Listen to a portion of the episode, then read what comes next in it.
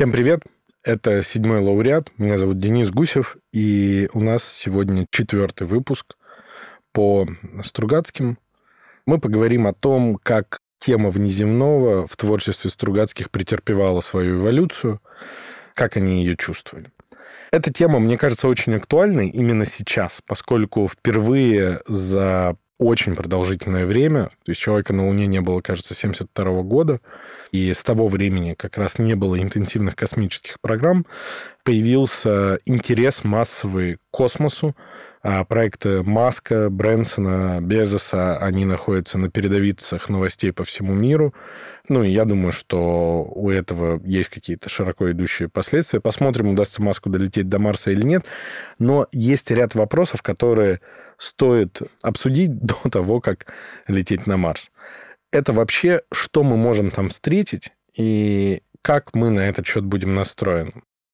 Начать я хотел бы с э, книги «Беспокойство», это повесть, которая была первой версией «Улитки на склоне».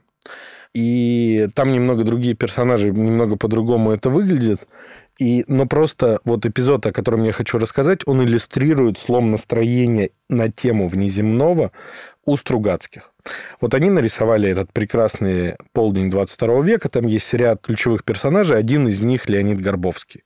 Космолетчик, исследователь известный, потом член Всемирного совета, ну и так далее. То есть крайне-крайне серьезный человек. И вот он прилетает на планету Пандора.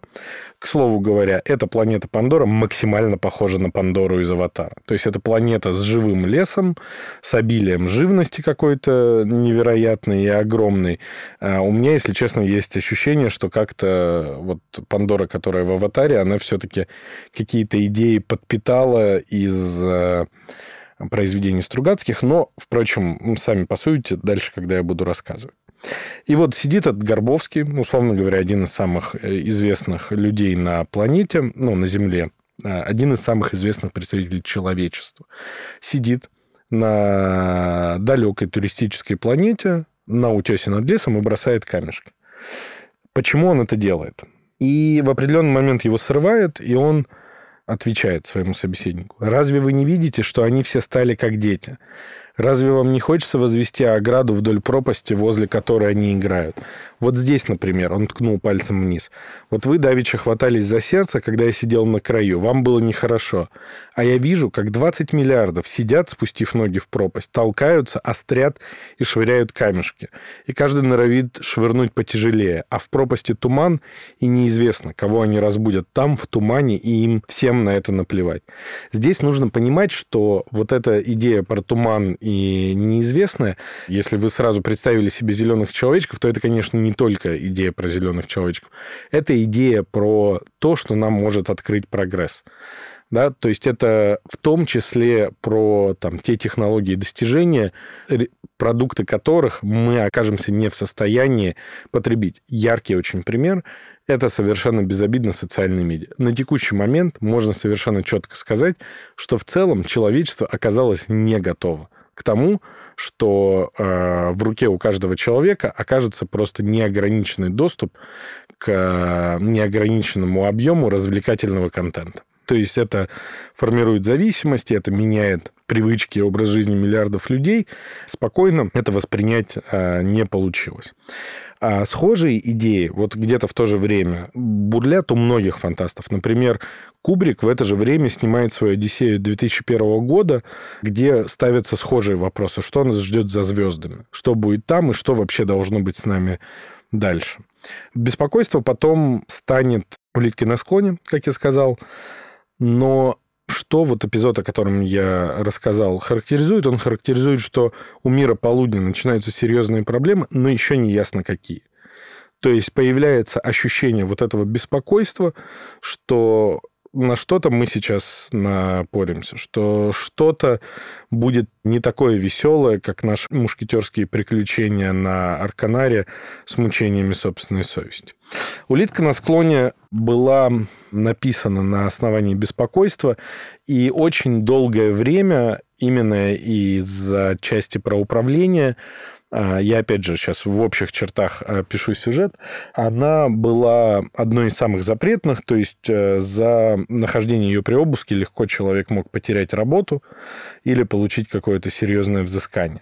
Причина простая. Там есть одна часть, это управление, это какая-то бюрократическая организация, которая стоит над огромным вот этим лесом, представляете сразу лес из аватара, и пытается что-то с ним делать. То там разрыхлять, то еще что-то делать, но по факту не делает просто ничего. Это какая-то бюрократическая махина, направленная на себя. И там очень можно легко узнать черты советской бюрократии, и написано это в совершенно кафкианском духе у Стругацких, кстати, невероятный талант писать под кого-то. То есть обычно, когда человек пишет под кого-то, получается либо тупой плагиат, либо, в общем, ну, дурацкий копипаст. У Стругацких очень хорошо с тем, чтобы воспринять дух какого-то писателя и хорошо его перенести. Я чуть позже скажу об одном произведении, где они как бы сейчас можно сказать, косплеят Булгакова, а здесь они совершенно четко косплеят Кавку, вот в этой части романа. Вторая часть романа про инженера Кандида, который разбился в этом лесу, был найден аборигенами и что-то пытается с этим сделать. Вот. А главный герой э, части про управление – это Перец, так зовут главного героя. Он пытается попасть в лес, а, но попасть туда не может. При этом в итоге он попадает только через то, что, несмотря на то, что в лес нельзя без специального пропуска, за зарплатой нужно ездить именно на биостанцию, которая находится в лесу. Ну, то есть полная бредятина, ему там не выдают пропуски, пытаются куда-то выселять. В итоге все заканчивается совершенно в духе Кавки. Он становится директором этого управления – и понимает, что ничего не может сделать. У него сначала появляются мысли, что а что, если я издам приказ всем убиться или там критиковать, или приказ внедрить демократию. Он садится и понимает, что ничего не поменяется. Рядом исследователи считается, что Стругацкие так хотели сказать, что у тоталитарной системы нет возможности реформироваться, что она таким образом будет скатываться всегда сама к себе, что единственный ее шанс – это просто полный демонтаж. Вот. Непонятно, насколько они правы к текущему моменту. Теперь, что происходит в лесу? В лесу происходит что-то существенно более интересное.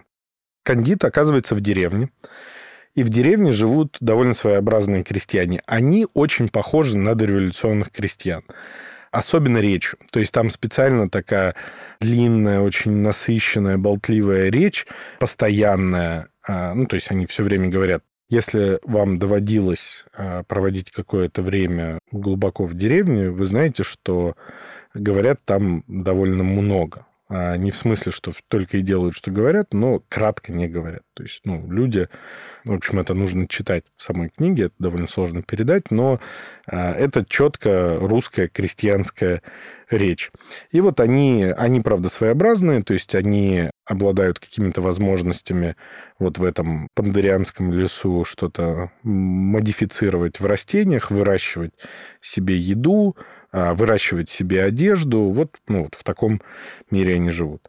Потом этот кандид уходит из деревни и пытается ну, найти какой-то выход, и оказывается, что всей этой планетой управляет какая-то матриархальная цивилизация. Деревня — это ее бывшая какая-то часть которая просто ну, не успели ее превратить еще в биомассу. Это вот ну, осколок какого-то старого строя.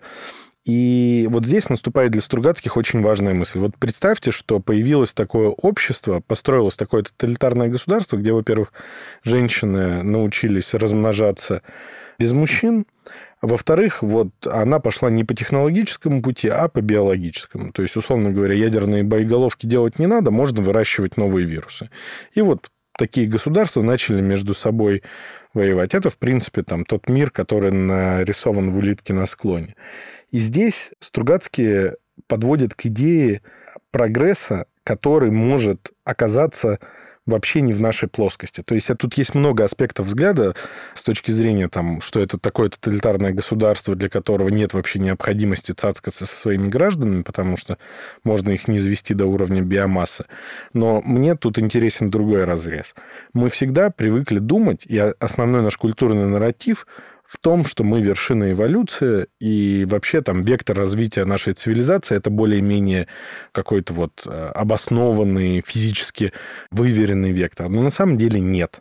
И мы вполне себе можем столкнуться с цивилизацией, вот как показан мир этих крестьян в этой деревне, посреди этих джунглей, это вполне может быть прогресс, для которого мы будем просто какими-то там насекомыми, которые будут сметены мимо, почти не обращая внимания. То есть для вот этого тоталитарного а, государства жриц леса, вот эти крестьяне со своими деревнями, это просто там биомасса, которую... Ну, там, был такой эксперимент, когда эти деревни сделали, можно обратно убрать, просто еще не все убрали. И вот это идея пугающего, нечеловеческого в наших терминах прогресса, она оказывается ну, свежей для Стругацких и довольно жуткой. Потому что если до этого у нас было представление такое полумарксистское о том, что история – это линейка, и мы можем встретить внеземное общество, если ну, либо ниже, либо выше нас, а скорее всего ниже, потому что мы же такие классные, то теперь им приходит свежая мысль, а что если мы встретим общество, которое вообще, ну, вот нас не поймет, мы не поймем их, а если они при этом еще окажутся как-то помощнее, чем нас, они вообще нас могут просто раскатать между делом. Но, тем не менее, кандид делает свой выбор и остается этих крестьян защищать как-то как-то вот дальше он э, собирается жить.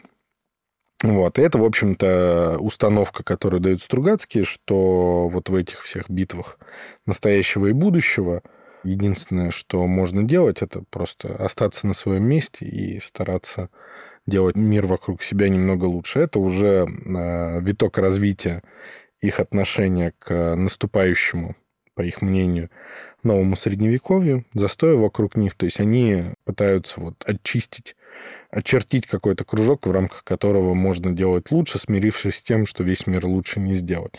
Это, кстати, такое вот мышление советского инженера, довольно демотивирующее, о том, что, ну, вот э, в целом-то все ужасно. Вот на кухне я бурчу про власть, а, у себя на на заводе, в своей лаборатории. Я вот э, делаю какой-то островок приличной жизни через компромиссы и сделки с совестью. Вот, это «Улитка на склоне». Теперь переходим к следующей книге, которая развивает это настроение Стругацких. Это «Малыш». Книга про космического Маугли. Она многим любителям Стругацких казалась или кажется проходной. Я этого мнения не разделяю, поскольку книга, на мой взгляд, лаконично, но мощно выражающая вот эту мысль, которая зародилась в «Улитке на склоне», да, про там, разум, который нам чужой, и цивилизацию, которая нам чужая. В попытках эвакуировать с одной умирающей планеты населения земляне ищут, куда бы переселить, и находят э, планету Ковчег на планете Ковчег они находят человеческого ребенка. Родители его были на звездолете, который потерпел крушение на этой планете. Они погибли, он каким-то образом выжил. И земляне пытаются понять, в чем же дело, как же так вообще произошло. То есть мальчик там маленьким ребенком попал на эту планету, где нет ни обитателей, ни какой-то жизни серьезной. И оказывается, что на самом деле корабль был сбит спутником странников, и мы подходим к теме странников. Очень важный а, в рамках этого разговора для Стругацких. Странники — это какая-то цивилизация, которая еще более развита, чем человечество, которая оставила на Вселенной и на этой планете, в частности, много признаков своего воздействия, уклоняется от прямого контакта с людьми, и при этом не очень понятно вообще, как она к людям настроена, потому что есть, например, э, прецедент с планетой Надежда, где человеческое население довело планету до экологической катастрофы, и странники эвакуируют э, в неизвестном направлении людей с этой планеты. И среди землян разделяются мнения. Это планету спасли от людей или людей спасли с планеты? И даже сама такая постановка вопроса, она показывает интересный слом а, восприятия Стругацких вот этого всего вопроса неизведанного, да, То есть, если до этого они думают, ну, мы вот будем кого-то встречать и будем прогрессорами, то они задают вопрос, а мы уверены, что с нами не будут делать то же самое, и уверены ли мы, что наше представление о счастливом будущем с их будет совпадать. Но, тем не менее, вот этот малыш, он оказывается на этой планете, потому что звездолет его родителей подбил спутник странников, висящий на орбите этой планеты. И оказывается, что на этой планете есть какая-то своя цивилизация, в контакт с ними вступить не получается, только когда малыш оказывается рядом с землянами, они видят уходящие в небо на несколько сот метров а, как бы тараканьи усики, такие какие-то гигантские конструкции, но что за ними стоит и что там конкретно происходит, не ясно. В итоге земляне покидают планету, поняв, что странники, наверное, не просто так а, закрыли ее от посещения с помощью этого спутника. А малыша оставляют на планете, один из героев остается на орбите поддерживать с ним контакт. Вот. Это э, довольно лаконичная книга, но очень четко показывающая проблему взаимодействия с разумом, который устроен совершенно по другим лекалам. И продолжается, вот если улитка на склоне, это абсурдное восприятие этого вопроса, малыш – это нейтральная гипотеза на тему контакта с неизвестным, то пикник на обочине – это негативная интерпретация причем совершенно жуткой. В чем там заключается сюжет? Что инопланетяне посещают Землю, появляется шесть так называемых зон по всей планете, и там происходит разная дичь. Например, там появляются муляжи воскресают покойники и начинают бродить. Они пытаются воспроизводить свои действия при жизни, то есть, например, приходят к себе в дома и пытаются там что-то делать, например. Появляются какие-то аномалии, например, комариная плешь. Это небольшая область с аномально высокой в тысячи раз гравитацией. То есть, например, когда на такой подлетает вертолет, его прижимает и сплющивает в лепешку. С другой стороны, там есть какие-то браслеты, которые а, благотворно влияют на здоровье человека, есть какие-то вечные батарейки, и таким образом появляется индустрия сталкеров. Это люди, которые как-то вот в эту зону пробираются, ориентируясь на свою интуицию и какие-то привычки, пытаются что-то найти, вытащить, продать. Шухарт, главный герой книги, он один из таких сталкеров. У него есть проблема. Его дочка, многие дети сталкеров рождаются с аномалиями. Его дочка с определенного возраста начинает превращаться в обезьянку и терять человеческие черты. Вот. он решает найти легендарный золотой шар, артефакт, который исполняет все желания. Проблематика заключается здесь в том, что книга очень сочная, там много всего происходит, но проблематика заключается в том, что люди пытаются понять, что значит эта зона, почему она такая, что значит все эти артефакты. В определенный момент ставится вопрос, а вы уверены, что должна что-то значить? Что, если это просто пикник на обочине? Что, если кто-то ехал по космосу и просто вышел перекусить и перекурить? Да? А мы сейчас, как тараканы, ну, как жучки и муравьи, которые смотрят на разбросанные сигареты и пластиковые банки на обочине, пытаемся понять, что же это все значит, и тонем в луже пролитой Кока-Колы. Вот эта мысль про то, что а с чего мы вообще взяли, что вот этому неизведанному будет до нас дело? Почему нас просто не смоет на обочине? Вот. И это начало негативного настроения Стругацких, которое потом доходит до пика в «Жуке в муравейнике» и «Волны гасят э, ветер». А главный герой и там, и там, ну, по большому счету, главный герой – это Максим Камерер. Это главный герой «Обитаемого острова», ну, очень известного и бездарно экранизованного произведения Стругацких, который служит в КГБ. Это Комитет галактической безопасности. Здесь от шуточки Стругацкие не удержались. Ну, и расследуют разные мероприятия. Первая книга «Жук в муравейнике», она посвящена следующему, что на одной планете находят саркофаг, сделанный странниками. Там 12 человеческих эмбрионов и 12 камней с э, какими-то иероглифами. Пока люди решают, что с ними делать, эмбрионы активируются, и начинают э, делиться. То есть, ну, созревают человеческие организмы, и встает вопрос, что с ними делать. При этом весь саркофаг датируется там 20 тысяч лет назад. То есть ясно, что это сделано странниками и с непонятными целями. К слову говоря, одна из цивилизаций, с которыми люди по э, Стругацким находятся в контакте, встретившись с таким же объектом, просто-напросто его уничтожает. Человечество, однако, лишает, что нужно засекретить происхождение этих детей даже от них самих, растить их всех отдельно, на землю после взросления не пускать, записать как э, посмертных детей, то есть детей родителей, которые улетели в какую-то дальнюю экспедицию, но оставили свой материал для того, чтобы сделать ребенка после их отлета. Вот. Дети саркофага имеют связь с этими медальонами. То есть, если кто-то из них гибнет, то разрушается медальон. Если медальон соответствующим иероглифом, иероглиф у детей появляется в определенном возрасте на, на локте, левым, э, если иероглиф разрушить, ну, разрушить этот медальон, то погибает ребенок. Ну, в общем, поэтому с ними перестают что-то делать. Сюжет книги в том, что один из этих детей, он случайно узнает о своем происхождении, начинает переживать, а мечется, пытается узнать, а ложны ли его воспоминания о детстве или нет. Ну и потом пытается прорваться в музей, где находятся эти медальоны, поскольку увидел, что иероглиф совпадает, и э, на подходе к этому медальону его убивают.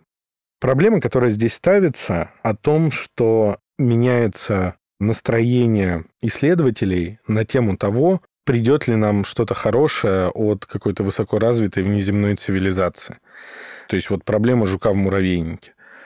Стругацкий подводит в книге к тому, что, скорее всего, Лев Абалкин, вот этот э, один из детей, уже взрослый, обнаруживший свое происхождение, он, скорее всего, безвреден, его убивают зря, но для людей, которые его убивают, которые отвечают за безопасность, вот этот комитет галактической безопасности, для них любая угроза недопустима. Они должны ее пресечь в корне. Чекисты есть чекисты, что в 20-м, что в 21-м, что в 22 веке в полдень. Вот. И вот здесь наступает такая мысль про то, что, возможно, даже если к нам попытаются протянуть руку с чем-то хорошим, мы будем относиться к этому как в первую очередь как к риску и к проблеме, и будем реагировать силовым совершенно образом. Да?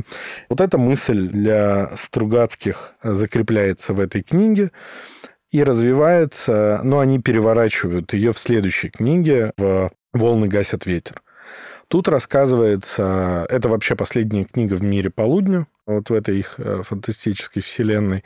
Тут рассказывается о том, что среди людей появляются следующий виток эволюции, то есть э, это называется там разбудить третью импульсную систему. Это, если кто-то смотрел «Космическую Одиссею» Кубрика, там в конце главный герой превращается, эволюционирует в космическое дитя, и вот это новый уровень вообще жизни человечества. Вот там происходит что-то похожее, то есть они переходят в какое-то новое состояние, и вообще непонятно, что они из себя представляют, как они выглядят, как они взаимодействуют, они мгновенно теряют интерес к вообще человечеству, сохраняя к нему какие-то теплые чувства, они теряют к нему интерес. То есть, если будут проблемы, они постараются помочь, но вообще они покидают все землю и живут как-то отдельно. И вот здесь э, жуткая мысль о том, что Человечество будет разделено на две неравные части по неизвестному нам параметру. Меньшую часть его форсировано и навсегда обгонит большую, и совершится это волей и искусством сверхцивилизации решительно человечеству чуждой.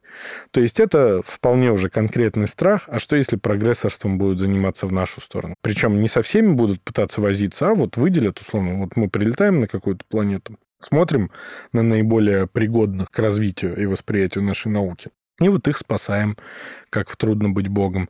На остальных смотрим сквозь пальцы. Вот что, если здесь будет то же самое? И вот очень живо передается как бы паранойя лидеров человечества, да, на тему того, что так может случиться. Интересный угол, под которым на это можно посмотреть, это отношения развитых стран в 20 веке и стран развивающихся. Как во всякие Вьетнамы и африканские страны несли по очереди то коммунизм, то демократию, какими инструментами это делали, с какими жертвами, и как это все происходило. То есть это вообще вопрос о том, что, возможно, всем нужно дать жить своей жизнью, потому что если мы для себя не очень хотим, чтобы кто-то прилетел и начал заниматься нашим ускоренным развитием, то, может быть, и нам никому лезть не стоит. А может быть, если никому лезть не стоит, то ну, вообще никого не нужно трогать и дать всем своей жизнью пожить пик отношения подозрительного Стругацких к неизвестному, да, то есть они начинают с того, что относятся ко всему позитивно, вот мы там сейчас Венеру исследуем, а вот еще что-то, а вот новая цивилизация, вот прогресса, что постепенно градус их тревоги, он начинает нарастать и доходит до пика в книге «За миллиард лет до конца света». Сюжет очень простой, фантастики почти нет – в 1972 году в Ленинграде астрофизик пытается заниматься своей научной работой, но происходит какая-то чертовщина. То ему привезут э, внезапную доставку деликатесов, то приезжает симпатичная одноклассница жены и пытается его как-то соблазнить, то убивает себя сосед по лестничной площадке. Всячески его отвлекает от работы. При этом он общается со своими коллегами и обнаруживает, что у многих из них такие же проблемы. То есть как только они берутся за свою работу, то происходит либо что-то очень хорошее, либо что-то очень плохое. И в конечном счете они выясняют, они сначала думают, что это инопланетяне или западные спецслужбы или еще что-то, а потом им приходит такая мысль, а с чего они взяли, что это какая-то разумная сила? Вот сейчас прочитаю цитату и попробую объяснить настолько просто, насколько мне это доступно. Если бы существовал только закон неубывания энтропии, воцарился бы хаос. Но, с другой стороны, если бы существовал или хотя бы возобладал только непрерывно совершенствующийся и всемогущий разум, структура мироздания тоже нарушилась бы. Это, конечно, не означало бы, что мироздание стало бы хуже или лучше, оно бы просто стало другим, ибо у непрерывно развивающегося разума может быть только одна цель – изменение природы природы. Поэтому сама суть закона Вечеровского состоит в поддержании равновесия между возрастанием энтропии и развитием разума. Поэтому нет и не может быть сверхцивилизации, ибо под сверхцивилизацией мы подразумеваем именно разум, развившийся до такой степени, что он уже преодолевает закон неубывания энтропии в космических масштабах. И то, что происходит сейчас с нами, есть не что иное, как первые реакции мироздания на угрозу превращения человечества в сверхцивилизацию мироздание защищается. Это дико интересная мысль, которая заключается в следующем. От того, что мы больше познаем Вселенную, Вселенной может быть неуютно, потому что она стремится оставаться непознанной и поддерживать определенный хаос.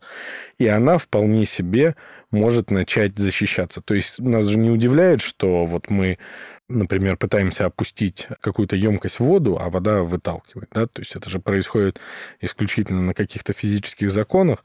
Есть и более сложные действия, которые тоже происходят без проявления какой-либо воли с чьей-либо стороны. Соответственно, могут происходить и такие явления, ну, совершенно необъяснимые, силами защищающегося мироздания. И здесь это вот, почему я называю это пиком подозрительного отношения Стругацких к необъяснимому, поскольку это, в принципе, переход от все вокруг для нас выглядит оптимистично, через все вокруг для нас выглядит подозрительно, к отношению все вокруг для нас угрожающе. То есть все окружающее человека мироздание, оно, в общем-то, угрожающе, пока нам не доказано обратно. Мы не знаем, что мы можем встретить, поскольку мы являемся совсем маленькой частицей этой Вселенной. И все наши знания, все, на что мы привыкли смотреть с вызовом, к слову, есть хороший очень монолог Клопа на этот счет в сказке о тройке. Так вот, возможно, это слишком теплая и высокомерная позиция. И почему я начал с космических исследований? Человечеству всегда не хватало гуманитарного осмысления своего прогресса, особенно в последний почти век. И, ну, например, искусственный интеллект сейчас развивается сильно быстрее, чем наша способность понять, как им пользоваться и как он вообще должен быть устроен. Да? То есть у нас уже есть искусственный интеллект, который может управлять машиной, Однако мы не имеем однозначных ответов на тему того, как он должен себя вести в спорных э, с моральной точки зрения ситуации. Ну, знаменитая дилемма вагонетки, например. Юмора на этот счет много, а вот толковых ответов нет. Мы не знаем, что мы можем встретить за пределами Солнечной системы, например. То есть мы очень приблизительно представляем, что есть Солнечная система, но можем ну, понимать, что там нет жизни, либо какой-то активной жизни, но мы не знаем, что есть за ее пределом.